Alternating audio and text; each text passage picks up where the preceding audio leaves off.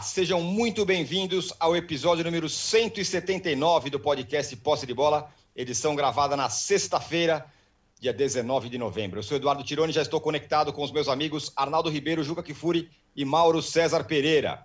Corinthians e Santos se enfrentam no fim de semana em Itaquera. O time do Silvinho vai caminhando para a classificação na fase de grupos da Libertadores, enquanto o time do Carilli vai escapando da ameaça de rebaixamento. Mas o corintiano está feliz com o seu treinador? Parece que não. Tem saudade dos tempos do Carilli? O clássico paulista será o tema do primeiro bloco. E segue a gangorra de Flamengo e Palmeiras. Quem está melhor preparado para a final da Libertadores? A torcida palmeirense era bronqueada com Abel Ferreira, que escalou os reservas contra o São Paulo, foi derrotado no Allianz Parque e perdeu a chance de empurrar o rival para o buraco. Já a torcida do Fla volta a ter confiança. Depois de três vitórias seguidas sem tomar gol. Contra o Corinthians, ela fez a festa no Maracanã, uma festa maravilhosa. Falaremos dos dois gigantes no segundo bloco.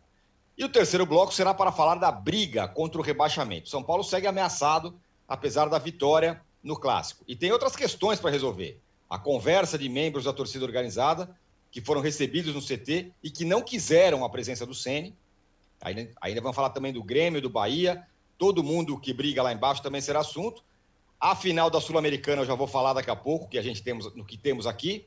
E ao final desse episódio, Julga que Fury vai entregar o já tradicional troféu Ratão de Bronze. Quem sou eu para influenciar na eleição do Ratão? Mas queria só lembrar aqui que o STJD devolveu ao Brusque os pontos naquele caso de racismo contra o jogador Celcinho do Londrina. Um recado importante, você que assiste a gravação do podcast pelo YouTube, não deixe de se inscrever no canal do All Sport. E você que escuta o podcast na sua plataforma predileta, não deixe de seguir o Posse de Bola. A enquete que nós temos hoje é a seguinte: esse fim de semana tem final da Copa Sul-Americana, Atlético Paranaense e Red Bull Bragantino. Pergunta simples: quem será o campeão da Sul-Americana, Atlético ou Bragantino? Para quem está acompanhando aqui no YouTube o podcast ao vivo, pode votar aqui na nossa enquete que está aqui no chat. Votem aí, pessoal. Bom dia, boa tarde, boa noite a todos. Juca, o corintiano tem saudade do Carilli? Bom dia, boa tarde, boa noite. Veja bem, âncora, você tem toda autorização moral para indicar um candidato ao ratão de bronze.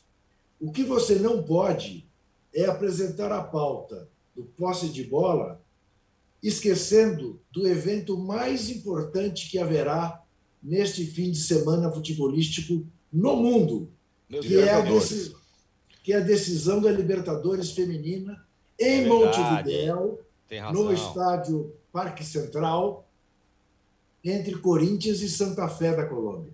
Muito, Corinthians muito chega à final com seis jogos, seis vitórias, 22 gols feitos, apenas dois sofridos, contra o Santa Fé, também invicto, mas com três empates, sendo que eliminou tanto o Havaí Kinderman como a Ferroviária nos pênaltis, nas quartas de final e nas semifinais. Oito horas da noite, domingo, com transmissão pela TV Comebol e com transmissão pela Fox Sport.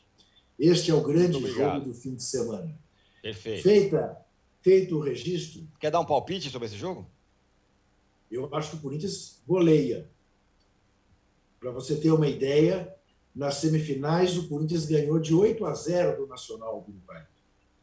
É verdade. É, que havia feito jogos pau a pau. E depois vem para a decisão com o São Paulo, aqui vai ser mais complicado. Mais complicado, sem dúvida nenhuma. Aliás, o desnível entre os times femininos do Brasil com os da América é, é grande. Foi surpreendente que a Ferroviária não tenha chegado, acabou perdendo nos pênaltis a semifinal para o Santa Fé. Uh, muito bem. Isso posto, vamos lá. Qual Carilli você se refere? O Carilli de 19, certamente o corintiano não tem saudade. E o Carilli de 17 é aquilo de sempre. Aquele Carilli que levou o Corinthians a ser campeão, passando o primeiro turno invicto em 2017, era o Carilli do resultadismo absoluto. É o Carilli que o Corinthians vai provar o próprio veneno né, domingo. Não tenha dúvida que o Santos vai estacionar ali os seus dois ônibus vindos da praia na frente da área Itaquera. Sem dúvida, porque para o Santos empatar em Itaquera domingo será um ótimo resultado. Será muito ruim para o Corinthians, que é favorito. Né? Mas que Corinthians? O problema do Corinthians não é ter perdido do Atlético Mineiro, porque era mais ou menos óbvio que perderia no Mineirão. Nem mesmo do Flamengo, nem mesmo contra os reservas do Flamengo. Porque os reservas do Flamengo mostram, por exemplo, uma capacidade de jogar mais ou menos como o time titular que o Palmeiras não é capaz. E este é o grande problema do senhor Abel Ferreira. Ele pode até estar certíssimo no planejamento dele, de poupar os titulares, mas não permitir que o time reserva jogue minimamente, como ficou revelado, nós falaremos disso depois. Então, o problema do Corinthians é a covardia. A forma como o Corinthians perdeu do Flamengo, e perdeu de 1 a 0, ah, lamenta-se que foi no último minuto. Foi no último minuto porque o Cássio fez defesas absolutamente uh, fabulosas, porque o Travessão salvou uh, uma vez o Corinthians uh, já também mais para o fim do jogo. Era para ter sido 3 a 0 para o Flamengo. Não era para ter sido apenas 1 a 0. O Flamengo deu um baile no Corinthians, sufocou o Corinthians, acuou o Corinthians o Corinthians com o que tinha de melhor e o Flamengo com reservas. Imagine se o time, fosse o time titular do Flamengo. Então, a crítica ao Silvinho é que o Corinthians é incapaz de honrar a camisa. É, foi de dar vergonha a atuação do Corinthians no Maracanã. Foi como se fosse aquele Corinthians sem os reforços. É inadmissível que o Corinthians jogue como jogou no Maracanã. Então, eu compreendo a bronca da torcida do Corinthians eh, de não querer o Silvinho. Alguém dirá, mas o Silvinho começou o trabalho dele agora.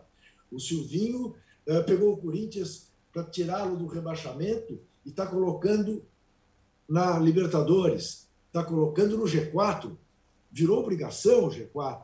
Até porque o Bragantino meio que abandonou a luta pelo G4 para jogar a final da Sul-Americana amanhã, né? e o Fortaleza, de certa maneira, extinguiu-se. Né?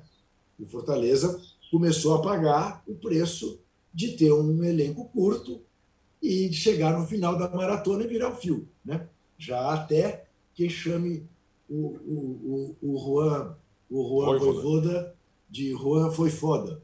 Né? É, que isso, é, que isso. É, é, é uma maldade com ele. Né? Mas tomou de quarto do Ceará, imagine, né? Perdeu o clássico de 4 a 0 da maneira como perdeu. Porque o Fortaleza, como eu disse, está né, tá botando a língua para fora. Então, o quarto lugar virou obrigatório. A perda, eu vou repetir, de seis pontos para Galo e para Flamengo era o que qualquer planejador diria: aqui não vai dar mas a maneira como não deu, a derrota acachapante para o Galo e a forma covarde como perdeu para o Flamengo, né, justificam, justifica que o Corinthians, que o corintiano esteja por aqui é, do Silvinho e seu português empolado. E além do mais, eu sei que é uma idiosincrasia minha, mas ele na depois do jogo no Maracanã disse que houveram lances. O cara que fala houveram, embora o Aécio Neves também fala houveram, muita gente fala houveram, não é possível você que nos vê, o verbo haver não flexiona com esse sentido. Houveram não, houveram dói demais no ouvido. Ah, eu acho também que o Silvinho não está mostrando ter mínimo de condição para vir a ser técnico de um Corinthians em 2022 com pretensões maiores. Alguém dirá, mas é o Carilli o cara certo? Não, não me parece ser o Carilli o cara certo, porque o Carilli saiu exatamente é, para que o Corinthians pudesse não apenas ser campeão, como foi em 2017, mas jogasse um mínimo de futebol. Né? E ele não tem sido capaz de fazer isso. Muito bem. É... Ô, Mauro, se você comparar a partir do momento em que chegaram nos seus devidos clubes, o Carilli, e com os objetivos que o Santos tinha, e o Silvinho com os objetivos que o Corinthians tem, quem você acha que está entregando mais? Ah, nenhum dos dois está entregando mais. Eu acho que o Silvinho está entregando menos, é, mas nenhum dos dois está entregando gostei, mais. Gostei, é, gostei. Porque a meta muito baixa do Caribe é escapar do rebaixamento, o Santos está conseguindo aí escapar. Então, é uma meta muito baixa, isso aí serve, por exemplo, servia para o Luxemburgo no Vasco, lembra? Quando escapou do rebaixamento, depois não escapou, o Antônio caiu. É, é muito pouco, né? Mas ele está alcançando. E o Silvinho, a meta não é só ficar em quarto, a meta é o time jogar bola, né? E como o Juca falou, essas duas derrotas, elas são muito chocantes, ainda mais pela maneira como ele reage a essas derrotas. Eh, a maneira como o Corinthians foi presa fácil para o Atlético titular e foi totalmente dominado, praticamente 90 minutos. Tirando aquela jogada do Jô no primeiro tempo, que ele bateu cruzado, eu acho que ali o erro foi do, dos outros jogadores, né? Se não me engano, o GP e o, e o, e o, Roger, que não, não entraram na, na, na área para finalizar, né? E aí a bola cruzou a pequena área e um chute do Roger Guedes no final do jogo já, que passou ali à esquerda do, do, do Hugo, que foi perigoso. Tirando isso, o Corinthians praticamente nada criou. E ficou ali encolhido. Até eu pensei no começo do jogo, bem, o Flamengo vai pressionar durante um tempo, aos poucos o Corinthians não tomando gol, ele vai assumir mais o controle da partida e vai começar a tentar o domínio e tentar ganhar o jogo. Não, continuou ali acuado. E a pergunta feita pelo Rodrigo Vessoni, companheiro nosso do site Meu Timão, na coletiva, e a resposta, aquilo é uma combinação assim, assustadora para qualquer torcedor corintiano. O Vessoni perguntou a ele sobre a, falta de, de, de de competitividade do time, né? perdendo disputas, o time parecendo sem força. Aí ainda coloca, será que isso é reflexo da idade mais avançada de alguns atletas e tal? Coloca no contexto e faz a pergunta para ele. No final, ele diz: é, por que o Corinthians se comportou mais ou menos isso, né? É, dessa maneira, contra aquele time, ou esse time do Flamengo, né? Aí o Silvinho responde: sim, você falou no final aí, contra aquele time. Enfrentamos o bicampeão brasileiro e peraré, peraré, peraré, finalista da Libertadores. Não, ele enfrentou os reservas porque só tinha o Davi Luiz titular. E mesmo assim, para pegar ritmo de jogo, foi acho que o quarto jogo do Davi Luiz, né? Pelo Flamengo. Ele chegou, se machucou, ficou fora, voltou recentemente. No segundo tempo, entraram cinco jogadores. Um era o Rondinei, falaremos dele daqui a pouco. O outro foi o Gustavo Henrique, os dois são reservas. Outro é o Michael, que é um titular, que na final da Libertadores pode não ser titular. E titulares absolutos entraram o Felipe Luiz e o Bruno Henrique. Esses você pode falar, são titulares mesmo. E o Michel é titular no momento. Vamos contar três. E o Davi Luiz saiu para a entrada do Gustavo. Então o Flamengo tinha um titular no primeiro tempo e três no segundo. Era o time reserva sim do Flamengo. E o Corinthians não tinha o William, que já vem jogando sem ele há algum tempo. E o Corinthians não competiu, o Corinthians não brigou. E o técnico, no final, ainda veio com essa conversa de que enfrentou um bicampeão brasileiro finalista da Libertadores. Não não estavam em campo vários titulares do Flamengo e até jogadores como Pedro, que em condições normais atuaria no comando do ataque e não o Negreiros Rubro-Negro feito na base, que é o, é o Vitor Gabriel. torcedor do Flamengo que lembra do Negreiros vai entender a referência. As semelhanças de características são imensas. É um jogador muito limitado. O Flamengo jogou com menos um, gente, no primeiro tempo. Vitor Gabriel não consegue dar sequência a uma jogada, não consegue fazer nada. E nem assim o Corinthians conseguiu ser melhor. Então, isso acho que evidencia uma falta de noção é, do Silvinho com relação ao ambiente em que ele está inserido. Embora tenha sido atleta do clube, tenha jogado em grandes times no futebol europeu, ele parece não estar entendendo onde ele está. Porque ele está no Corinthians, no momento em que o clube, mesmo com dificuldades financeiras imensas, fez um investimento elevado, contratou jogadores para subir o patamar, claro que subiu, né? Porque a base tinha ali bons valores. Com a chegada dos quatro, embora um esteja de fora há algum tempo, o time cresce, óbvio que cresce. Você, você não tinha Juliano, Roger Guedes e, e Renato Augusto, de repente ganha os três. Não tem como piorar. Vai ter que melhorar só pela presença dos caras. E claro que melhorou, mas aí tem que entrar o trabalho dele. E a dificuldade para o time se, conseguir se impor em momentos do jogo, pelo menos em Belo Horizonte e no Rio, contra o Atlético inteiro, 3 a 0 sim, sem tomar conhecimento. E o Flamengo sendo dominado e o Cássio evitando o gol várias vezes, convenhamos, é, é muito pouco. É, é, que, que, se ele, pelo menos na coletiva, pós-jogo, admitisse a má atuação, é, não funcionou, não deu certo tal, o, o, normal seria ele falar: olha, não gostei. Nós não fomos bem contra o time reserva do Flamengo. Tinha um titular no primeiro tempo e três no segundo. E a gente não foi dominado, não gostei. Qual o problema de falar que não gostou e que vai tentar melhorar? Ou que, pelo menos você está tá mostrando para o torcedor que você admite que foi deficiente, a atuação foi abaixo aliás, da, da, do esperado, e que você vai tentar detectar os, os focos do problema para poder corrigi-los. Quando o técnico coloca essa. É, eu falo sempre que o Renato Gaúcho dá umas entrevistas, né, desde o tempo do Grêmio, é, que parece que ele está na porta da Lupilândia, né? Que ele fala umas coisas que não tem nada a ver com o jogo. Né? O Renato dá muita entrevista assim. O Silvinho foi à porta da Lupilândia dar um passeio. Né? Pegou aquele passe do. Sabe aquele passe de parque lá? Isso, Pegou um sim. passe, um passe livre. Passaporte da alegria. O Renato, que não estava na porta do Pilante porque ele tinha necessidade nesse jogo de quarta-feira, passou ali por Silvinho. Foi no final, os dois se cumprimentam ali, ó. Vai, vai dar, uma, vai dar uma passadinha na porta Lupilândia lá. e o Silvinho foi à porta da Lupilândia, porque não tem cabimento nenhum. Nada do que ele falou fazia sentido. E aí é para ficar preocupado e é para pensar se ele é de fato um profissional hoje qualificado para ficar à frente do Corinthians, é, porque realmente foram duas partidas que ofuscam toda a emoção das vitórias sobre Chapecoense, Fortaleza e Cuiabá. Duas com gol no final, apesar aí da, da- da fragilidade da Chapecoense, do Fortaleza desfalcado, o torcedor corintiano ficou eufórico. Foi um reencontro com os- com- no estádio, com o time, vitórias com gol no fim, muita luta para vencer. É, foi legal, foi maneiro, bacana, mas aí você vai enfrentar os times mais fortes. E, e- e é isso aí que mostra. É muito pouco. Não dá. Realmente não dá. Eu acho que os técnicos brasileiros precisam evoluir nesse sentido. De admitir quando vai mal. Foi mal. Hum. Jogou mal, cara. Não é, não é jogar a responsabilidade nos atletas. É falar, olha, fomos mal, fomos. Eu estou inserido, eu sou o técnico. Então, eu, eu sou talvez o maior culpado por essa bagunça. Mas realmente não foi bom. Agora, todo mundo vê que foi ruim. Aí o cara fala que perdeu para o campeão brasileiro quando o time estava todo desfalcado, com o Vitor Gabriel no comando do ataque. Se o Flamengo tivesse um centroavante, talvez no primeiro tempo já fosse outra história. Pela dificuldade até do jogador dar sequência às jogadas. Não dá, realmente não dá. Achei é, a entrevista, acho que mais chocante até do que a atuação do Corinthians. Ó, vocês continuem votando aqui na nossa enquete. Esse fim de semana tem final da Sul-Americana. A pergunta é simples: quem será o campeão da Sul-Americana? O Atlético Paranaense está com 28% dos votos, o Red Bull Bragantino com 72% dos votos. O Arnaldo, é, já teve manifestação aí da torcida organizada do Corinthians, da Gaviões da Fiel, falando que vai apoiar o time, mas querem a saída do, do, do Silvinho. E se tem uma coisa é, importante nessa história, Arnaldo, é a seguinte: se o Corinthians dentro de casa, com o apoio da torcida, é, de alguma ele é muito forte. A torcida empurra, o time vai lá, ganha seus pontos em casa. Mas se continuar frágil assim fora de casa, como tem sido, como foi contra o São Paulo, como foi contra o Flamengo, não vai ter vida fácil. A vida do Corinthians não vai ser fácil na Libertadores do ano que vem, que é a meta do Corinthians, né? Ir para Libertadores. Jogar fora de casa, jogando esse futebol é, meio molenga, não vai dar, né? É, é, é isso exatamente. Eu acho que por trás do manifesto da Gaviões da Fiel e outros é, componentes da torcida do Corinthians pela saída, pela troca da comissão técnica, está justamente a projeção para 2022.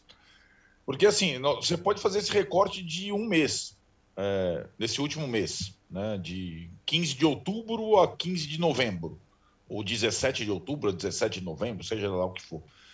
É, além das derrotas para o Atlético e para o Flamengo, teve essa derrota para o São Paulo que você citou, é, 1 a 0 assim como foi a derrota para o Flamengo. E o São Paulo estava todo encalacrado aquela hora, como está agora, né? E o Corinthians, nesses três jogos, não fez nenhum gol. E foi muito mal nos três, mas foi muito mal nos três. Não foi pouco mal, não. Foi muito mal nos três. Contra o São Paulo também, o Corinthians foi muito mal. Muito mal. E o São Paulo não é o Flamengo bicampeão brasileiro e campeão da Libertadores lá de 2019, finalista da Libertadores, não é o Atlético campeão brasileiro atual. O São Paulo é o time que está jogando lá pela zona de rebaixamento. E o Corinthians perdeu de 1 a 0 bem perdido.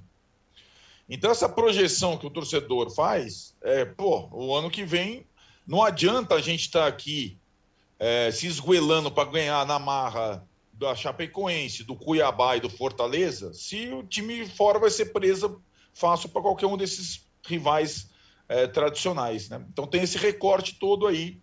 É, e acho que esse mês é, foi um mês ruim. E é um mês é, que, de, de avaliação mais precisa do potencial do Corinthians. Eu, mesmo com o incentivo do torcedor, como seria ou como será um, um Corinthians e Santos, um jogo mais um jogo mais difícil, né? O, o torcedor não tem confiança no time e acho que teve uma, além dessas questões que o Juca e o Mauro escreveram, é, técnicas, táticas, as entrevistas, teve uma situação que ficou assim gritante, que foi aquela demora para colocar o Renato Augusto no lugar dele, certo? Parecia uma coisa meio óbvia, né? O Renato Augusto jogando de falso 9 lá não adiantou nada. Então é, é interessante você observar que você pode terminar um campeonato com o mesmo técnico, o Corinthians está fazendo isso, começou e terminou com o mesmo técnico, mas você pode chegar no final da temporada e avaliar se é o, o, o técnico ideal para a temporada seguinte, com um novo time, com novos objetivos e tudo mais. Acho isso perfeitamente legítimo. Eu, eu defendo isso. Eu, não, eu, acho que a troca de técnico no meio da, de um campeonato brasileiro é a última instância. Não deveria ser. É, acho que o, o, a diretoria, tal, as diretorias têm mil possibilidades de ajustes ao longo da temporada. Agora acabou a temporada, você tem que avaliar se vale a pena ou não continuar. E aí, na comparação com, com o Carilli, é, em vez de ganhar jogadores importantes, como o Silvinho ganhou ao longo do brasileiro, o Carilli foi perdendo jogadores importantes. Aliás, todo o técnico do Santos vai perdendo jogadores importantes né, no final da temporada. E acho que o Carilli, talvez, para o Santos, salvando o time de rebaixamento, seja o cara para começar uma nova temporada com os objetivos do Santos mais modestos. Né? E acho que é, aí você pode perguntar, no caso do Corinthians, ah, beleza, vocês três concluíram aí que talvez a troca para 2022 seja melhor. Quem trazer? O Juca falou, no Carilli não é. Quem trazer é uma ótima pergunta, porque ninguém, no, diferentemente do que o Corinthians fez lá atrás, lembra quando eu trouxe o Thiago Nunes? Um técnico brasileiro que se destacou e tem que mudar o jeito do time jogar, tal. Deu, na, deu, deu em nada, né? não deu em nada a, a escolha do Thiago Nunes. Mas nesse ano, nessa temporada, nem Thiago Nunes tem por aí, nem o cara que se destacou. É, é, aliás, o Thiago, talvez Thiago Nunes o Voivoda, reabilitou né? o, Fortale o Ceará Voivoda. diante do Fortaleza. O Voivoda, Voivoda o Voivoda, Voivoda seria uma boa, seria uma boa é, e arriscada experiência. Não tem nenhuma, nenhuma, zero convicção que o Voivoda no Corinthians, com a pressão que existe, que tal, seria um técnico ideal, não, ou o técnico que funcionaria. E acho que o Corinthians hesitaria muito antes de fazer esse movimento em relação ao Voivoda. São pouquíssimas opções. Mas aí você tem diretoria de futebol, etc., presidente e tal, para pensar em soluções melhores para o seu time. Esse, esse que é o problema, né, Arnaldão? Não Porque tem, né? ali, né? Ali é uma mediocridade que eu vou lhe falar. Pois é, não só ali, é. né, Juca? É, não, é, não é difícil, é. é. impressionante, né? O despreparo uma... nessa, neste patamar do Nossa futebol brasileiro, senhora. né? Incrível. Tem uma, galera, tem uma galera no chat aqui, como Lauderan Cerqueira, sugerindo o Diniz no Corinthians. Está aí. É muito bom. Cai, acabou de sair do Vasco. Aliás, aliás, pessoal, vocês que estão mandando mensagens, é o seguinte: agora, para você mandar mensagem, você tem que se inscrever no canal do All Sport, viu? É, assim que é. Isso que é. E nos deem likes também. Então se inscrevam é. aqui no canal do All Sport. Podem mandar suas mensagens se você for inscrito. E também nos deem likes aqui. Ó, vou dar mais uma parcial da nossa enquete que está perguntando quem será o campeão da Sul-Americana. Atlético Paranaense tem 29%, Red Bull Bragantino tem 71%. Logo mais eu vou perguntar para vocês quem vocês acham que ganha. É, Red Bull, Bragantino ou Atlético Paranaense. Bom, fechamos o primeiro bloco do episódio 179 do podcast Posse de Bola. A gente volta em um minuto para falar da gangorra. Quem está melhor? Agora é Palmeiras. Não, agora é o Flamengo. Não, agora é Palmeiras. E a gente volta em um minuto. Já voltamos. A gente tem um passado, mas em algum momento da história esse passado se perdeu. Mas um teste como esse, ele não, não abre uma clareira na mata, ele abre uma avenida. Quatro exames de DNA. Eu acho que a galera não acredita muito nisso, não, tá? Eu não tava muito. Eu falei, gente, será que o exame vai mostrar de onde eu sou? Uma busca. Quando chega um exame de DNA e me diz que eu sou 90% africana, a ciência está dizendo que ela é capaz. O passado se reconecta com o futuro. Como se fosse um, um desafio agora, falar, irmão, é o seguinte, você tem Nigéria e você tem sua avó. Dá um jeito para você ligar esses dois pontos. Tá aí. Se tem uma política de ressarcimento, o Estado brasileiro podia fazer é esse um pacote de exame de DNA para todo mundo, para toda a população negra brasileira. Pericles, MC Carol, Eliana Alves Cruz, Yuri Marçal. Origens. Quem não sabe de onde veio, não sabe para onde vai. Assista no YouTube de Movidoc.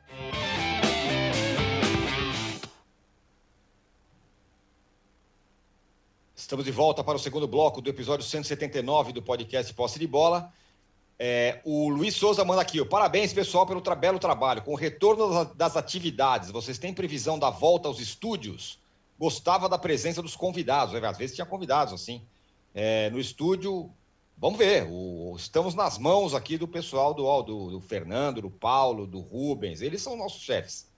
Quando eles mandarem, a gente volta. É, e vamos falar nesse segundo bloco, claro, de Palmeiras e de Flamengo. O, é o seguinte, o. O, o, o Juca, para você. Sim.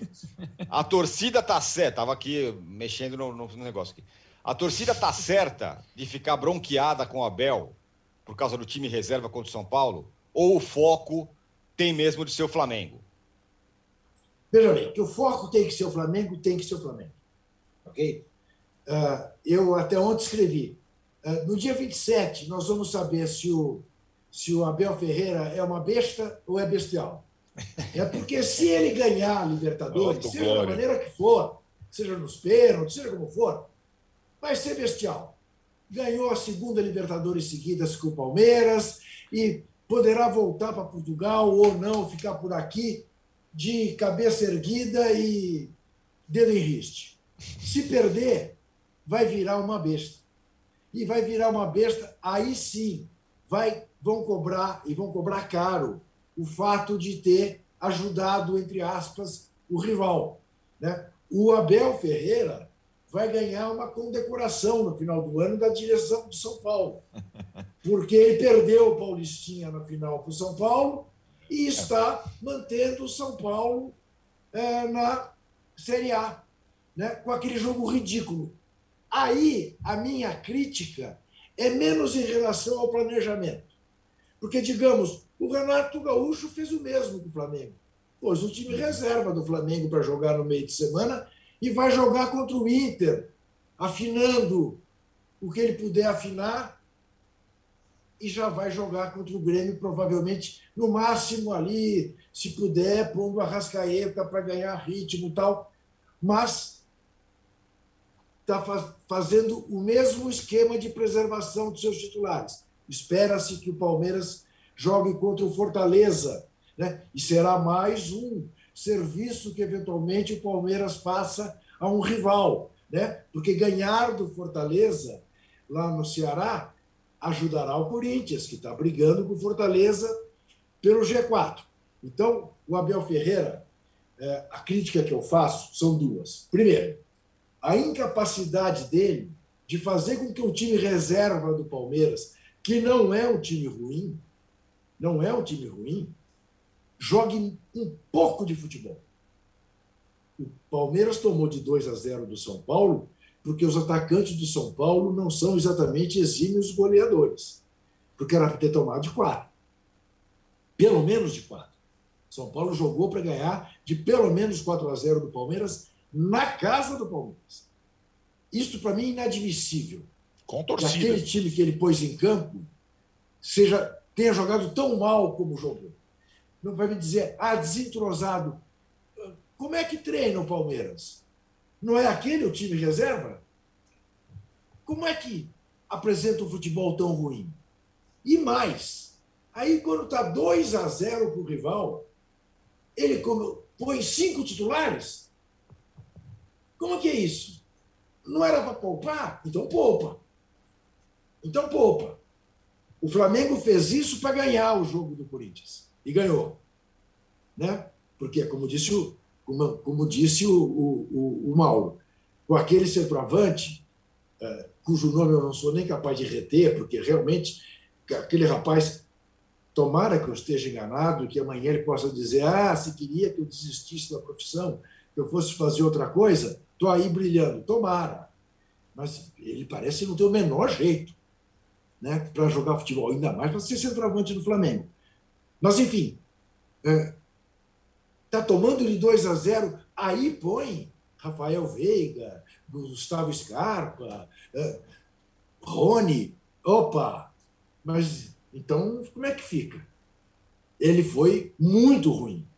E aí fez aquele discurso, né? Bravo. Sei o que estou a fazer, sou pago para tomar decisões e não vou arredar pé, não vou arredar um centímetro do que está planejado. Tem um okay? plano. Legal, eu tenho um plano. plano. Legal.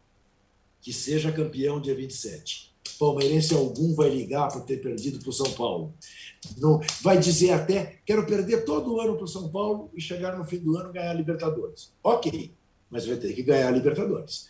Porque ele tem dois caminhos de volta a Lisboa: ou com o pé na bunda, ou coberto de glórias.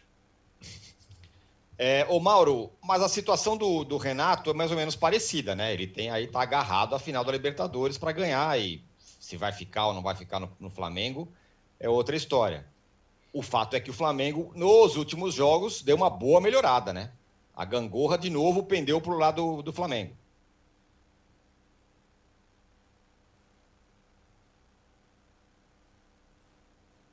Mauro, você está mutado, Mauro. Analisando aí o, os dois técnicos, acho que a gente não pode ignorar que o Palmeiras, já há algum tempo, na prática, jogou a toalha no Brasileirão, né? O Palmeiras teve aí sete, oito jogos sem vencer, perdeu o contato com a liderança, ficou muito longe é, e já sabia que as chances eram matemáticas. Já se conformou com isso e há muito tempo só pensa em ganhar a Libertadores para salvar uma temporada muito ruim do Abel Ferreira. Lembrando que foram fracassos em todas as competições que o Palmeiras disputou nessa temporada, inclusive com derrotas para a CRB, para Defesa e Justiça, times tecnicamente bem inferiores, né? É, é, além de duelos perdidos para Flamengo e São Paulo, importantes rivais em disputas por taças tudo nessa temporada e o fiasco do Mundial de Clubes. Então, tudo isso aí está no pacote, uma temporada muito ruim do Abel Ferreira, que conta com uma boa vontade muito grande de parte da mídia e que só lembra os seus momentos de glória, que tem que ser lembrados, mas no contexto de tudo que ele fez, não podemos ignorar que em 2021, nessa temporada, o Palmeiras não ganhou nada, não brilhou, não jogou bem, salvo momentos, como os jogos que antecederam a derrota para o Fluminense. Foi uma boa sequência de fato, o time até jogando melhor, como a formação que ele custou a testar, sabe-se lá por quê, né, com a presença do Scarpa no time. O time jogou mal, o time perdeu, não se justifica de fato jogar dessa maneira mesmo com reservas, porque mesmo olhando o time reserva do Palmeiras é um time de bom nível, mas é, a diferença de cobrança é diferente. O Palmeiras há muito tempo se conforma em brigar pelo título da Libertadores. E o Flamengo não. O Flamengo queria ou quer, porque matematicamente, matematicamente ainda tem chance, né, embora muito pequena, o título brasileiro. E o Renato Gaúcho fracassou retumbantemente nisso aí, cometendo uma série de erros, em derrotas é, é, e tropeços imperdoáveis, como contra o Atlético Chapecoense, fora de casa, né? Atlético com, com uma ampla, uma boa vantagem no primeiro tempo, uma atuação covarde no segundo, por estratégia dele, contra a Chapecoense, as maluquices que ele fez no time, o time, e o Flamengo não conseguiu vencer um adversário fraquíssimo, que já está rebaixado, com um homem a menos desde 15 minutos, derrota para o Grêmio em casa, né? goleada sofrida para o Inter, derrota para o Fluminense no Maracanã, tudo isso num pacote só. Então, foram vários pontos que o Flamengo com o Renato perdeu, e isso entra na conta também na avaliação do Renato. No Palmeiras, eu acho que se esquece um pouco isso, porque tem a esperança e a chance de ganhar a Libertadores. No Flamengo, não. E é assim que tem que ser. Porque os, deveria ser assim nos dois. Porque ambos têm elenco e investimento para brigar nas duas frentes. E é muito cômodo para técnico de futebol, dirigindo o elenco de 200 milhões, ou de 150 milhões, ou de alguns milhões que seja, é, ter uma possibilidade de título e ficar ele se agarrando. Eu acho que a análise da temporada ela tem que englobar o todo e não apenas uma possibilidade de ganhar. Ah, ele pode ganhar um título e está tudo bem. Não, mas vem cá. E a análise geral? Eu até já disse há algum tempo. O Renato, já há algumas semanas, ele só não foi demitido por falta de opção. Como é que é arrumar alguém para ocupar ali o cargo e tudo mais? Mas que se ele vencesse jogos bem e ganhasse a Libertadores, talvez ele mudasse esse cenário e já deu os primeiros passos com jogos contra o São Paulo e contra o Corinthians. Se ele fizer, o Flamengo fizer um bom papel lá em Porto Alegre, nesses dois jogos, contra a Inter e Grêmio, e ganhar a Libertadores, o Renato vai limpar a barra dele. Porque dificilmente é. a diretoria do Flamengo vai ter a coragem de falar o seguinte: ó, ganhamos, digamos, tá? Uma hipótese, tá? Ganhou a Libertadores, beleza, campeão. Mas vocês estão satisfeitos com esse futebol? Vocês acham bom o trabalho desse técnico? E o mesmo vale para Abel Ferreira. Eu já ouvi aí que, ah, não, o Palmeiras quer que ele continue. O Palmeiras tinha que fazer uma avaliação profunda do trabalho do treinador. Porque a temporada dele não é boa.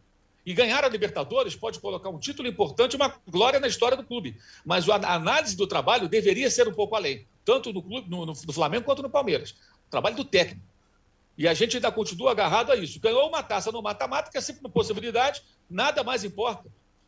Não digo que tem que mandar o técnico embora, não, mas até para questionar. Legal, tu ganhou um troféu, você tinha um plano, mas o seu plano incluía todos os fracassos ao longo da temporada, Abel Ferreira?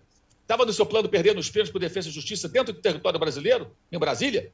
Perder para o Flamengo é, com três chances de fechar nos pênaltis no, no, na Supercopa? Perder a final para o São Paulo? Fracassar retumbantemente no Mundial de Clubes? Tudo isso estava nos seus planos? Ficar longe da briga pelo título brasileiro muito antes de terminar o campeonato, já uma distância quilométrica do Atlético? Isso estava no seu plano? Esse era o seu plano?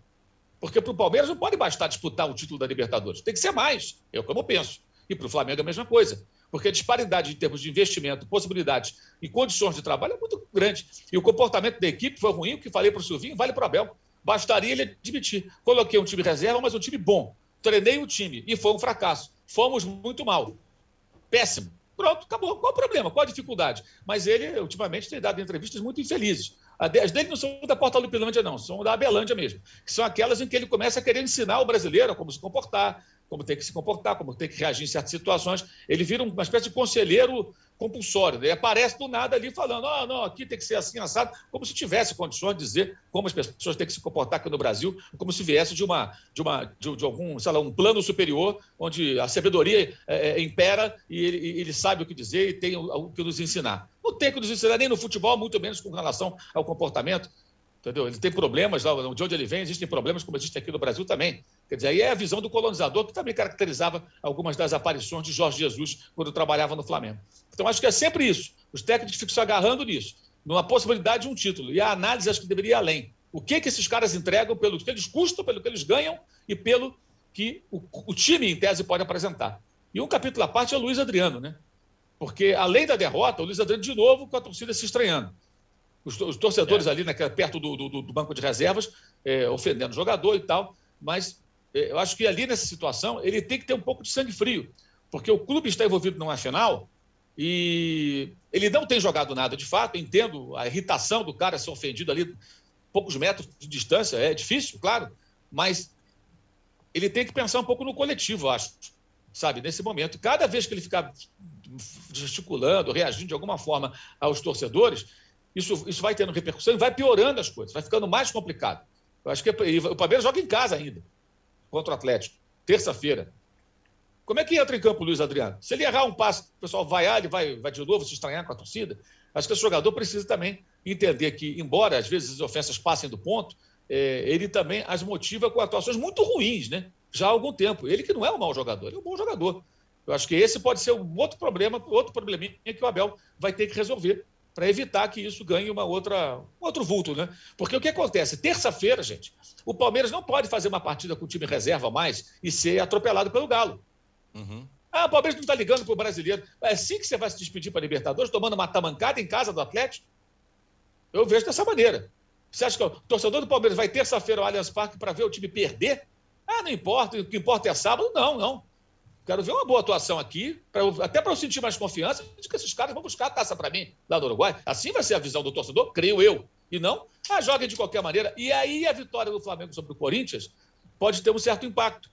Porque essa vitória, até que. A não ser que o Atlético perca vários pontos, o que é muito improvável. E a, e a briga pelo brasileiro se reabra. Muito improvável.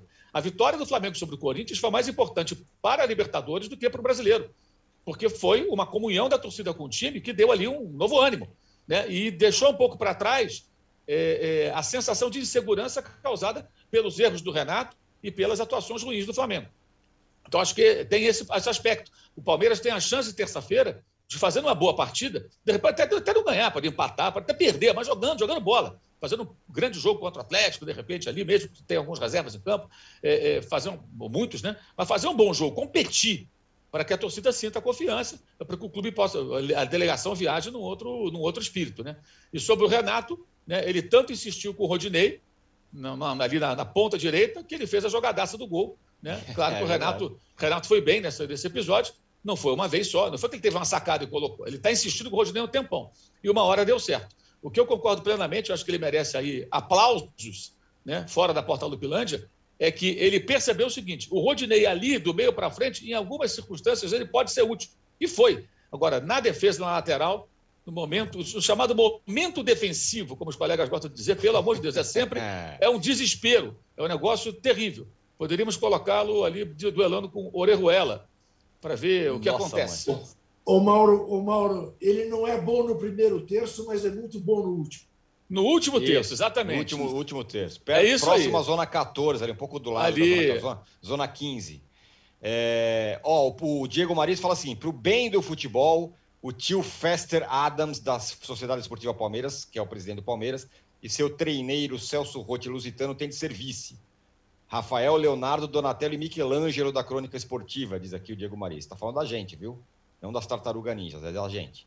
O Arnaldo, o, se tem uma coisa em comum entre o Abel e o Renato, é o fato de que os dois ou não têm o traquejo ou não têm muito apreço aos pontos corridos. Tanto que os dois, é, se nada ocorrer de muito anormal, nenhum dos dois vai ser campeão brasileiro. Quem vai ser campeão vai ser o Galo, que está focado nesse negócio e vai levar. Também tem isso, né?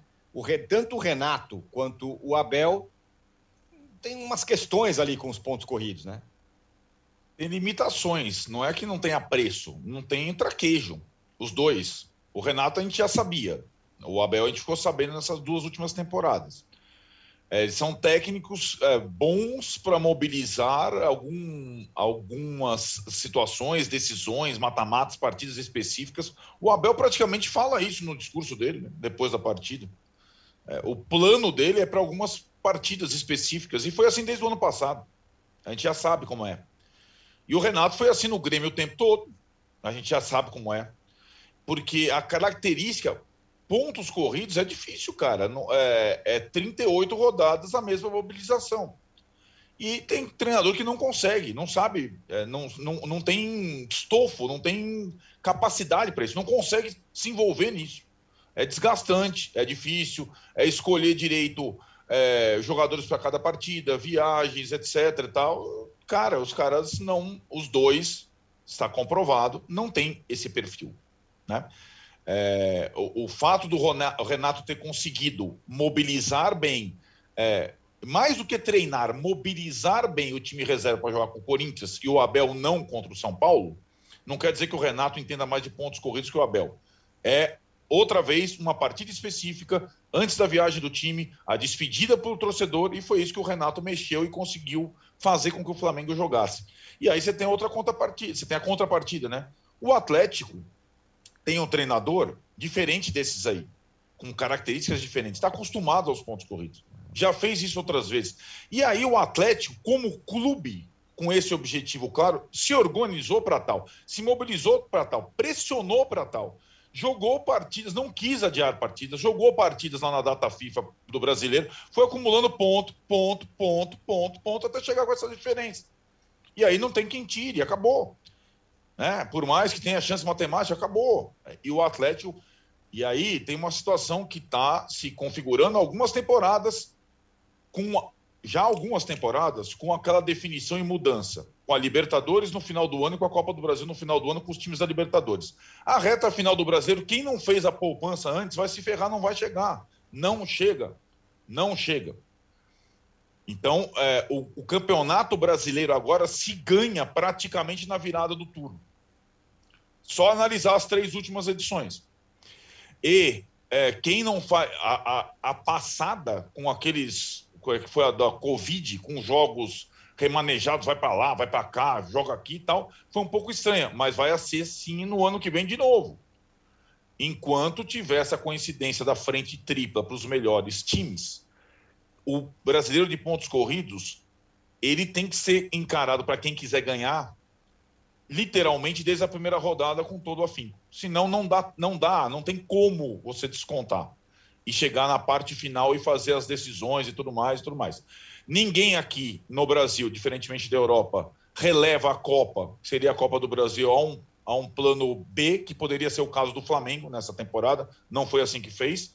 E no caso do Palmeiras, que foi eliminado pelo CRB da Copa do Brasil, o Palmeiras teve todo o tempo de dedicação e recuperação no brasileiro e não soube aproveitar, porque a comissão técnica não é capaz disso. Tá, tá escancarado. Demorou algum tempo achar um time, manter o time com o Scarpa, ter uma arrancadinha de cinco vitórias, seis vitórias, mas não adianta ganhar cinco, seis vitórias se o Atlético está lá em cima e não oscila. Você, e não, você tem e não vai adiantar razão, nem ganhar não. o confronto direto. O que foi, Juga? Não, você tem toda a razão. Eu fico, sabe o que eu fico pensando? Estivesse o Atlético na final da Libertadores o Atlético estaria numa situação tão diferente no Brasileirão? Do que está agora? É. Eu Não. acho que não. Não, por- não que- porque em nenhum jogo do Brasileirão Isso. o Atlético não se mobilizou e não colocou Isso. o que tinha de melhor. Em Isso. nenhum jogo, desde a primeira partida. E talvez se tivesse na final da Libertadores, aí, se tivesse na final da Libertadores, provavelmente lá nos confrontos contra o Fortaleza na Copa do Brasil, aí o Atlético fosse Mas, o time reserva, seja o que Deus quiser. Arnaldo, o. Atlético, ta- o Atlético também não teve os desfalques que o Flamengo teve de jogadores Não, fundamentais sim, mas durante então- o mês de Copa América e várias datas FIFA. Mas, por isso Mauro, também, por isso também o Atlético quis jogar durante data Sim, FIFA. mas, acho Mauro, que é o isso não pode seguinte- ser ignorado, porque fica parecendo que o Atlético agiu bem e querer jogar. Na... Eu acho o contrário. Não, Quando não. o Atlético se manifestou querendo jogar em data FIFA, ele pensou nele. Ou seja, se o meu Claro. rival está mais desfalcado, eu quero Claro. jogar. Então, isso não, não me parece algo assim elogiável. Me parece Não, não é elogiável. Da mesma O que eu- maneira que o Flamengo pensa nele, o Atlético pensou nele. Agora, Sim. tentando tirar um proveito de um calendário bizarro, que o, o, o Arrascaeta jogou 11 jogos no Brasileiro. O, Gabigol calendário ficou fora de mais da Sim, metade. o um mês calendário da vai Copa América. Um mês da Copa América. Mais essas datas FIFA todas agora. O Zaratio, o Keno, Sim. o Então, Hulk, ô, o ô, Diego Costa, o Nacho, esses caras não são convocados. Vai o Mas, ô, Arana, Mauro, vai o Júnior Alonso. As baixas do Atlético são muito menores. Claro, mas deixa eu te explicar uma por coisa. isso o técnico Cuca, que você agora elogiou, discursou lá atrás, sorrateiramente, não, queremos jogar na data Não, não, não, Pra não vou entrar nesse mérito, Mauro. É Eu não malandragem. vou entrar nesse mérito. É malandragem dos dois Claro. lados. O Flamengo O- o- o também que tenta dar uma de João sem braço muitas vezes, e o Atlético não é diferente. Inclusive, Não, não é- visitas isso- da CBF, com a isso- presença de vários representantes. Isso, isso é indiscutível. Isso é indiscutível. O que eu quero dizer é o seguinte: o, o que o Flamengo não fez e o Atlético fez. O Atlético investiu em jogadores não convocáveis. O Flamengo já sabia Ah. que teria. Mas É isso é, verdade. bizarrice. Você Os- não pode o Zarate- investir em bons jogadores. Inversão o Zarate- total. o- Vou o investir Mauro, em pernas o Flamengo- de pau o Flamengo ou jogadores que ter que não são pensado convocados. nisso. Não, não tem O, que pensar o nisso. Arrascaeta Não, é convocado para a seleção Não, desde O Flamengo, tem, 1903. o, o Flamengo tem que brigar para mudar o calendário. O Flamengo Ah, então- tem que abrir mão do Arrascaeta porque a CBF vai convocar a seleção uruguaia. Pelo O- amor de Deus, Arnaldo. Mauro- Aí é o seguinte, aí é você se curvar tudo. Então a gente tem que aceitar tudo Não. calado. Não, tudo não é. nossa não, sociedade. Não, você nunca tá aceita calado. Vou vou me- eu não, estou tentando argumentar. De jeito nenhum. Eu estou tentando nenhum. argumentar Aceitar o calado jamais. quando começou a, não, o a data FIFA e jogos do Brasileirão co- ocorrem ao mesmo tempo desde o campeonato pontos corridos foi criado em 2003. Essa é a realidade. Para esse ano foi a mesma coisa. O que eu digo é o seguinte: o Flamengo sabia que o Gabigol seria convocado, sabia que o Arrascaeta seria convocado, sabia que a temporada seria assim desde o começo. O Atlético foi Então atrás de você, mais você, sugere, o- você sugere o conformismo. Não, eu, eu isso é sugiro a conformismo. estratégia. Eu su- Não, eu isso é sugiro conformismo. estratégia. O Não é Flamengo foi campeão brasileiro, Não foi adianta você campeão ficar da berrando aí, Mauro. jogadores. Eu não estou berrando. você ficar Estamos berrando. debatendo. Nós estamos Nós debatendo. estamos programa de debatendo, mas eu estou falando assim. O, o, o, Debate o é assim. digo, o que, claro, o que eu digo. Não, o que eu digo é o seguinte: não adianta o Flamengo ficar berrando contra a data FIFA se ele não, pre- não se preparou para uma temporada que teria jogadores convocados. Como não se Não, preparou? Não, eu- o que eu estou dizendo é que o Atlético pensou na sua estrutura de time para esse ano com jogadores Não, o fundamentais Atlético pensou. não Por que, que o Hulk, por que, que o Hulk, não foi convocado? Nátio Fernandes, O Hulk Zarate e Diego Costa. Ele- Então, Mas foi convocado numa, quando não pôde Mas vir ninguém da Inglaterra. convocado? Por que Quando não foi, foi não pôde convocado? vir ninguém da Por Inglaterra, que não Mauro. foi? O, o, o Hulk jogou para ser convocado. Não foi porque o Tite não quis chamar. Como não Claro, chamou o Vinícius Júnior agora. 30 anos, não, não, não. caramba. O Everton Ribeiro também tem, ele convocou. Os dois têm quase a mesma Mauro, idade. o Everton Ribeiro foi por, por que, que titular o na- Nacho, por que, que o Nacho não é convocado? Porque o Scaloni não gosta Presta dele, que ele atenção, joga mais Mauro. do que muitos jogadores da seleção da Presta Argentina. atenção. O Zarate é a mesma coisa. O, o Everton Opções dos Ribeiro, técnicos. Tá não, o Everton Ribeiro foi titular na Copa América vencida pelo Brasil. Era óbvio que ele ia ser convocado pelo Tite. Era óbvio ele- que o mas Flamengo ele joga no Flamengo desde 2017, cara. Mas tudo bem, mas tá sendo Ele foi, convocado. ele foi convocado porque ele jogou bem pelo Flamengo nos últimos tempos. Tudo Até bem. quando jogou mal, ele foi chamado. Agora faz, faz o quê? Vou vender o Arrascaeta, o Everton Ribeiro, vou vender o Gabigol, vou vender Não. o Isla, porque eles são convocados? É Não, que vou ter, tá sugerindo. vou, vou ter alternativas de a eles. O Vou ter Flamengo alternativa. contratou. Senão vai ser o ano que vem a mesma coisa, Mauro. Sim, Vai mas ser o o ano que tem vem a mesma coisa. Mas, isso, mas, mas as pessoas têm que lutar contra isso, e não se Vai lutar submeter a contra isso. o quê? e- contra esse calendário. Porque Tudo o Atlético bem, não cara. fez, preferiu tirar proveito. E você está elogiando, eu estou Não, discordando. não, disso. não, a não estratégia do Atlético foi bem feita. Eu não O acho vai elogiável essa conduta. O Atlético vai ser campeão com mérito dos pontos. Sim, Fala, vai, vai ser campeão com méritos. Vai ser campeão com Atenção. mérito. Não, não, eu não- eu não Aten- discuto os méritos. Eu não atenção. concordo com os elogios Vai à conduta do Atlético. voz da experiência. Não acho que é elogiável. Âncora, Juca, voz da experiência. Vai lá, Juca. Já deu. Farei como o Zé Trajano. Vamos mudar de assunto? E vamos, vamos. partir Ó, eu preciso tá. encerrar esse bloco. Vamos. Fala. Ô, Tirone, volta aí, Tirone, volta aí.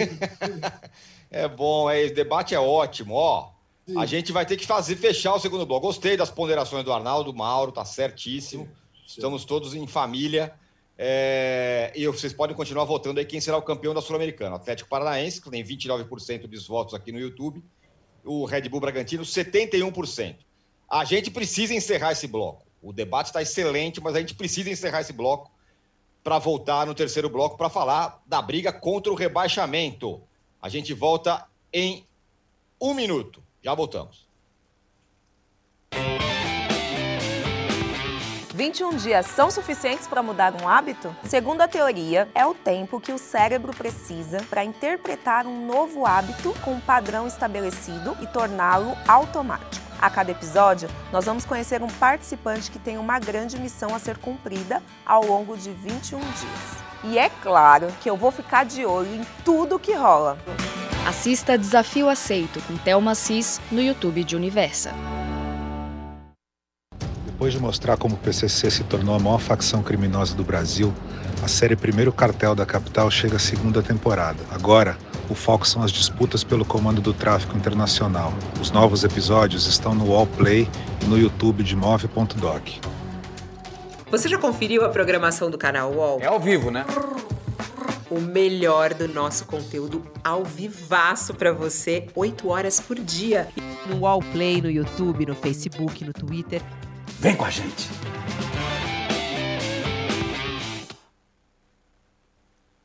Estamos de volta para o terceiro bloco do episódio 179. Sucesso absoluto o nosso debate aqui, aqui no chat, todo mundo elogiando. Aqui o, o, o Diego Silva de Souza fala que debate bom é assim. É abraços de Londres, é isso aí. E o Sam fala que o negócio do Aeroflá, que vai estar programado para a torcida do Flamengo, ainda dá ainda mais responsabilidade na conquista do título pro Flamengo. Vai ter aquele negócio da torcida levar o time lá pro, pro, pro aeroporto, de novo. Ó, vamos lá. Continuem votando aí na nossa enquete que vai ser o campeão Mas, da, como, da Sul. O Flamengo não vai sair de Porto Alegre para Montevidéu? Ah, é, de, vai... é do Rio para Porto Alegre. É do Rio para Porto Alegre, né? Ah, sim. É, o Arnaldo, a torcida não quis falar com o Ceni. O assunto aqui é o rebaixamento, a briga contra o rebaixamento, São Paulo, Bahia, Grêmio e tudo mais. A torcida não quis falar com o Ceni, conforme ele mesmo revelou após o jogo contra o Palmeiras. O que, que, você acha disso? De tudo isso, da torcida ir lá, de não querer falar com o Ceni, do Ceni reclamar ou ficar, ficar magoado, diz aí. Bom, é, isso até foi chamou atenção porque foi a última declaração do Rogério depois da vitória sobre o Palmeiras. Né? A torcida foi antes da vitória sobre o Palmeiras. Eu acho que a torcida tem todo o direito de ir e de é, conversar, até porque ela comandou 50 mil pessoas no Morumbi com 4 a 0 no lombo, incentivando o time ao tempo todo, não fazendo como a torcida do Palmeiras fez com o Luiz Adriano, ou com o Abel, ou com não sei o que lá. A torcida do São Paulo ficou 50 mil pessoas é, incentivando o time que está lutando contra o rebaixamento na pior temporada de sua história, tomando 4 a 0 no lombo. E foi esse o argumento utilizado pelos dirigentes do São Paulo, pelo município, para receber os torcedores. E acho a coisa mais simples e rasteira, e de novo, muito da nossa mídia é assim, é, e da nossa análise de preconceito puro e simples em relação à torcida organizada é a análise sempre mais rasteira do mundo. É sempre os caras são da violência, do tráfico de drogas e não sabem é, entender o papel deles para cada time de futebol na sua história de futebol e é sempre a mesma análise rasa, rasteira e tudo mais. Torcida organizada é tudo bandido e tal. Não são outros torcedores que falam isso. É a própria imprensa que distingue torcedor do bem e do mal. Parece outra análise como cidadão do bem e do mal que eu conheço bem, que a gente ouve para lá e para cá. É a mesma situação, o mesmo tipo de análise. Então, acho que os torcedores, sim, até porque essa torcida organizada do São Paulo foi das responsáveis pelo time ter ficado na primeira divisão das outras vezes que foi ameaçado, sempre ao lado do time, incentivando, com motociata, passeata, treino aberto e tudo mais. Foi exemplar nesses últimos anos em relação ao time e botou uma comissão de 10 pessoas, porque torcida organizada tem comissão, tem representatividade, tem em todo lugar, em todo time, em todo país, em todo mundo. E foram recebidos lá e falaram com os jogadores e com o Murici. Rogério não esteve. Aí tem duas situações, Tirone. Ah, ele não foi recebido, não, não, os torcedores não quiseram falar com ele. Essa é uma parte da história. A outra, como ele mesmo explicou, é a seguinte: ele se colocou à disposição para falar com os torcedores desde que outros não participassem. Ele não queria que os jogadores participassem, queria blindar os jogadores. E os torcedores quiseram falar com os jogadores também. Aí, assim, se o Rogério topasse falar com todo mundo, ele estaria presidente. Falar sozinho é, não rolou. E aí tem uma questão da torcida organizada do São Paulo com o Rogério, que vem desde as declarações dele como técnico do Flamengo lá está comparando as torcidas. A torcida do São Paulo organizada tomou as dores da torcida inteira do São Paulo. Não levou mais faixas do Rogério, não cantou o nome do Rogério, mas nem por isso tá xingando o Rogério, é, vaiando o Rogério. Não, tá uma relação fria de uma trégua, entre aspas, por um momento super delicado do time. Que se não tivesse vencido o Palmeiras, estaria, digamos, virtualmente rebaixado. Ele ainda vai ter que vencer os dois jogos em casa próximos, contra Atlético Paranaense e Esporte, com a presença dessa torcida organizada lá, ditando o ritmo do estádio. Então é uma espécie de pacto. Eu não vejo nada demais, sinceramente, nessa coisa. E acho que o Rogério, para reconquistar, ele não é ter que conquistar a torcida organizada do São Paulo, ele tem que reconquistar a torcida do São Paulo. É um processo. E acho que tem, com vitórias nos clássicos, como fez contra o Corinthians contra o Palmeiras, com um, um, trabalho mais consistente, porque o time oscila demais também. É, fazer isso nessa, nesse final de temporada, mantendo o time na primeira divisão iniciando a próxima temporada como técnico do São Paulo. É curioso, né? a gente falou do Flamengo, do Palmeiras, do Corinthians, nenhum deles, pelas circunstâncias, Flamengo, Palmeiras e Corinthians, tem o técnico definido para 2022. O São Paulo só não tem o técnico definido para 2022 se cair para a segunda divisão. Senão o Rogério vai ter condição total de começar um trabalho até de reconquista da torcida do São Paulo a partir da próxima temporada. Muito bem, eu quero ouvir o Juca sobre essa questão da torcida, mas eu quero falar duas coisas antes.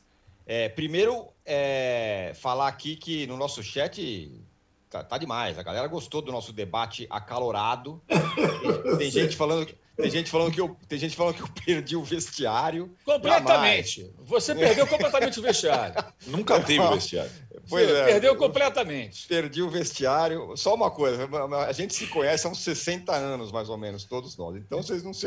Estamos é, aqui entre amigos. Ô, Ancora, assim, Diga. a gente tem que superar essa, essa coisa babaca de toda vez que o couro come num debate, na televisão, na internet, no diabo que for, as pessoas começarem a achar que as pessoas são inimigas e vão sair no pau. Eu vou brigar com o Arnaldo a vida inteira por esse negócio aí. Sim, e a gente vai brigar disso. Então, vamos, então vamos, vamos, vamos ter um pouco de maturidade. O programa é um programa de debate. A gente vai bater de frente várias Perfeito. vezes e é legal que isso aconteça. Que isso é um choque de ideias que faz o cara que está assistindo pensar: pô, eu discordo do Mauro, concordo com o Arnaldo, ou não concordo com nenhum dos dois, eu concordo um pouquinho com cada um. Isso faz as pessoas pensarem. Quem é pago para dar opinião no jornalismo tem que fazer o elemento pensar. Se você fica falando obviedades, quando há choque de ideias, isso é bom. Então a gente tem que ter um Perfeito. pouco de maturidade, porque isso já está durando algum tempo. Começa na televisão, agora vem para cá. Toda vez. A não ser quando é debate fake, tem um monte por aí, né? O cara tem, força um debate. Não só no esporte. Em outras áreas também. Tem uns debates é. fake aí. E isso não é fake, não, porque o Arnaldo pensa de um jeito, eu penso de outro. Eu acho que isso é bom. Né? Agora que você perdeu o vestiário, perdeu há muito tempo. é isso aí. O grande derrotado nesse debate fui eu que perdi o vestiário. Juca, é o seguinte: a gente quer que você dê o eleja, eleja o ratão de bronze. Por favor, agora. E depois eu quero fazer uma pergunta para você. Um bando de homens brancos, insensíveis e, evidentemente, sob a influência do velho Davan, que patrocina o Brusque, este bando se curvou diante de uma atitude absolutamente inaceitável de racismo de um presidente do Conselho Deliberativo do Brusque e devolveu os três pontos que foram tomados, e três pontos era pouco, porque era para ter rebaixado o Brusque ali, expulsado o Brusque do campeonato.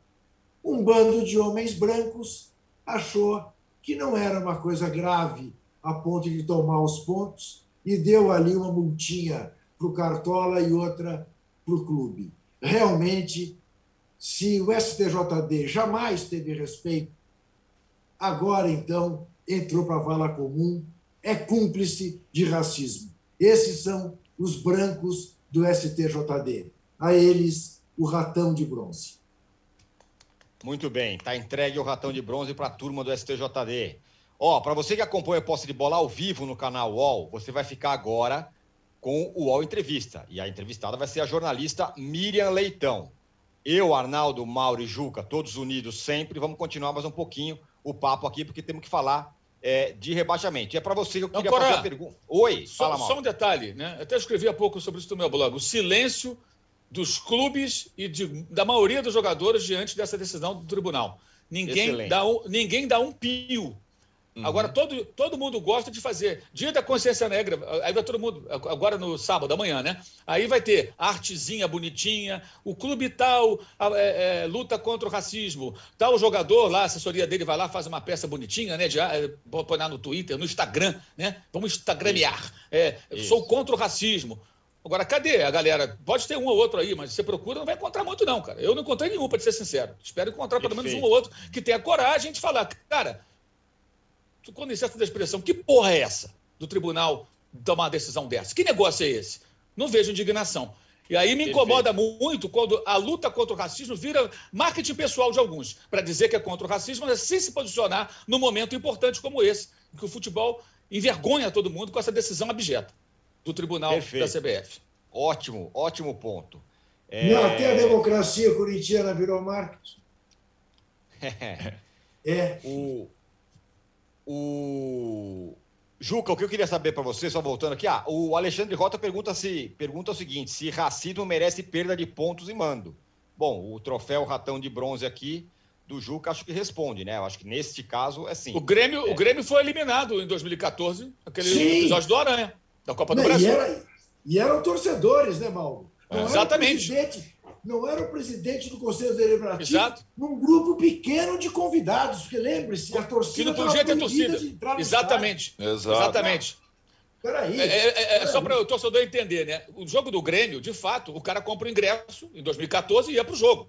O clube não tem como controlar quem compra o ingresso, de isso, fato. Mas isso. o clube do Brusque tinha o controle sobre os convidados, porque não uhum. havia venda de ingresso. Foi durante a pandemia. Foi antes da liberação do público. Ou seja, só entrava no estádio quem o Brusque autorizava. No momento que você autoriza, numa pandemia, que o elemento vai assistir um jogo de futebol no seu estádio, entendo que essa pessoa, esse clube, essa agremiação, está assumindo a responsabilidade sobre o comportamento dessas pessoas que convidou. Essa é uma diferença fundamental. Né? O Grêmio pôde alegar, aí alegou na época: olha, como é que eu vou controlar esses imbecis que vêm aqui para ofender o goleiro do Aranha do Santos? E de fato, eles compraram ingresso, né? o Grêmio não pode ser conivente, omisso ou compactuar com aquilo. Nesse caso, não. O Brusque colocou esse povo lá dentro e o cara é, é presidente do conselho. Meu Deus, que vergonha. Que coisa constrangedora. E o silêncio, acho que é, é, quase, tão, é quase tão constrangedor ou tão, tão quanto essa decisão do STJD. São mais de 12 horas, sei lá quantas horas dessa decisão. Você pode olhar na rede social. Você não vai encontrar indignação, revolta.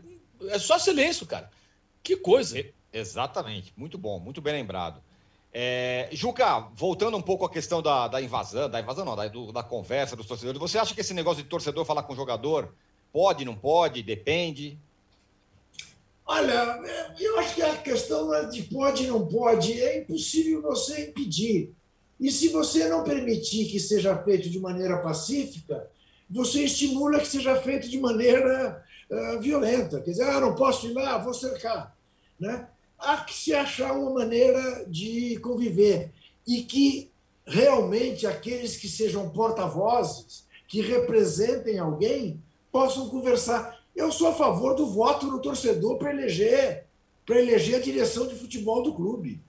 Eu acho que o torcedor tem, tem que ser soberano uh, nas agremiações. Né? Então, de alguma forma, é necessário que haja essa convivência, que haja esse relacionamento. Agora, eu acho apenas, Âncora, que uma frase infeliz do Rogério Ceni quando técnico do Flamengo, não pode de forma alguma apagar toda a história que ele tem como atleta do São Paulo. Mas não E tem como técnico também- ainda, né? E Eu acho com você também- nisso. Mas não tem como técnico ainda. Eu acho que Não, são. eu sei, eu sei. Não, não tem, mas eu acho que é um mimimi. Agora o cara é técnico do São Paulo. Vai fazer o quê? Vai, vai ser contra Isso. porque o cara falou do Flamengo? Não, mas não é Não, e contra. mais, é isso- quer dizer, aí que tá. não Não é admitir- contra. Você, você quer me deixar falar? Não, você vai ficar me interromper toda hora. É, eu, eu, eu, eu vou tentar falar, eu vou tentar falar algumas vezes eu não interrompo mais ninguém. Porque quando eu estou falando, eu não posso falar, então pode completar. Fala, Juca. Ah, ficou magoado agora? Não. Não, pode falar. Né? Não é possível. Não, Não é fala. possível. Não é possível que você não entenda que eu estava brincando. Eu sim, exato, tô Ah, brincando bem. também. Olha aqui. Eu acho só o seguinte, Arnaldo. O cara era treinador do Flamengo. Você queria que ele fizesse uma declaração de amor a quem? A torcida do São Paulo? Ele tinha que fazer ao Flamengo. Se não relevar isso, né? eh, ele está precisando, ele está mal amado, ele está carente. Ele está querendo esse respaldo. Eu daria. Eu, Eu daria. Eu também tô com você. Só isso. É... Ó, a briga contra o rebaixamento é a seguinte: todo mundo ganhou, menos o Bahia, que aí se enroscou ali é, um pouco mais. Mas foi uma rodada que é, putz, o São Paulo ganhou, que maravilha. Mas só que todo mundo ganhou. Então o negócio ficou mais ou menos parecido, com exceção do Bahia, é, né, Mauro? A grande questão aí, acho que talvez um dos grandes derrotados, entre aspas, tenha sido justamente o Grêmio, que conseguiu uma vitória, mas não mudou muito a situação dele. É, não, não, não adiantou muito, né? É, e o, o esporte tem dois jogos a mais em relação ao Bahia, né? O esporte venceu, É. mas ainda está bem complicado. Agora, assim, o Bahia, o Bahia, o Atlético Goianiense começam a aparecer ali como os fortes candidatos a lutar contra essa última vaga, né? Eu acho É. muito difícil o esporte escapar. E a tarefa do Grêmio, apesar da tabela agora mais favorável, ainda é muito complicada. Porque o Grêmio, o Grêmio quando joga bem, perde, quando. Ah, Ganhou do Bragantino. O Bragantino foi para lá com o time todo reserva. Como o Atlético Paranaense colocou o time todo reserva contra o Galo na terça-feira. Aliás, né? De novo ali, Atlético Paranaense contra o Flamengo. Jogou a vida, né? Jogou Atlético Paranaense contra o Atlético Mineiro. Botou o time reserva. Acontece. É assim que acontece nesse calendário bizarro, nessas coisas que a gente tem aqui no futebol brasileiro. É, acho muito difícil o Grêmio escapar ainda. Ainda, muito difícil. E, embora, claro, enfrentar o Flamengo terça-feira reserva pareça ser um bom negócio. Não foi para o Corinthians. Não sei se vai ser para o Grêmio também. Muito bem. Arnaldo, a palavra é sua, meu caro. E, âncora, tem nego aqui dizendo que você vai cair, que eu vou assumir interinamente. Não, eu tô, Acho o, que você grande perdeu o derrota- o grande vestiário, derrotado, além do Grêmio aqui na, na- né, nessa É, semana, você fui eu. perdeu né? o vestiário mesmo. Perdi o vestiário. Arnaldo, por favor. Sobre o rebaixamento, eu acho que é, é a grande Ou, briga ou do sobre a campeonato. história do, do Rogério também, se você quiser. Não, a história do Rogério já, já, já discutimos aqui. É, a questão é, do rebaixamento é que, concordo com o Mauro, mesmo com a vitória ou as vitórias de esporte e Grêmio, os dois têm uma situação muito delicada. As chances de rebaixamento aqui, estou até vendo no, no Infobola, do esporte, 99%, mesmo tendo vencido o Bahia. Grêmio, 92%, mesmo tendo vencido o Bragantino tem aí uma vaga e aí tem uma briga de foice. É, o Juventude, eu acho que ainda tem uma vaga. Tem chances matemáticas do Grêmio? Tem. E acho que até vai fazer os seis pontos próximos contra Chapecoense e Flamengo reserva. É, tem chances do esporte? Tem também, matemática, mas são matemáticas. A outra vaga está muito aberta. É, Bahia, Juventude, Atlético Goianiense, Atlético Paranaense, que tem chance de cair, São Paulo, Cuiabá e Santos ainda. É, todo mundo ganhando faz com que a nota de corte suba. Então era 45, lembra aquele número mágico? Não é, mais 45, vai ter que fazer 46, talvez 47. Tem muito confronto direto e é uma briga impressionante, talvez a briga mais. E é curioso, né? Porque essa turma toda, fora o Bahia, venceu e a turma toda ali, fora o Atlético Mineiro e o Flamengo, do terceiro para baixo, perdeu, né? Então, a derrota do Corinthians não foi tão é, desastrosa, porque perdeu Bragantino, perdeu Fortaleza, perdeu Fluminense, perdeu Internacional, por exemplo. Então, é, a turma de baixo está pontuando mais do que a turma, entre aspas, de cima, fora o líder e o vice-líder. Muito bem. Senhores, ó, o Marcos Mesquita fala, Juca, o Brusque é o clube brasileiro com o maior padrinho dentro do Palácio do Planalto. Não seria um STJD já conhecido e reconhecido que traria problemas. Diz aqui Eu o Marcos isso. Mesquita. Eu É, E o Edmilson Rubio, Rubio fala que o Mauro tá certo na questão de, do, do- do calendário lá tal. E o Abílio Diniz fala que meu copo é modinha. E obrigado também a mensagem aqui do Wesley. Abílio Diniz? Olá, hein, meu. Não, assistindo? não, não é, não. não é do Abílio. Senhoras e senhores, ficamos por aqui no episódio 179 do podcast Posse de Bola. Acho que voltaremos segunda-feira. Não, voltaremos. É claro que voltaremos. É claro que voltaremos. Você, não sei. É, eu sou dúvida, mas, mas o podcast acontecerá segunda-feira, sim. Valeu, Mauro, valeu, Arnaldo, valeu, Juca. Obrigado, Paulo, a todo mundo que participou aqui. Fernando, todo mundo. Rubens, é isso aí. Valeu, tchau.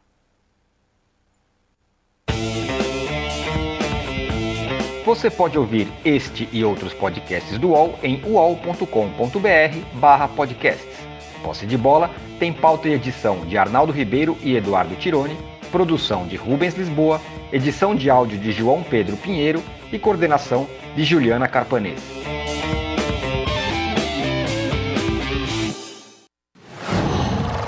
Qual?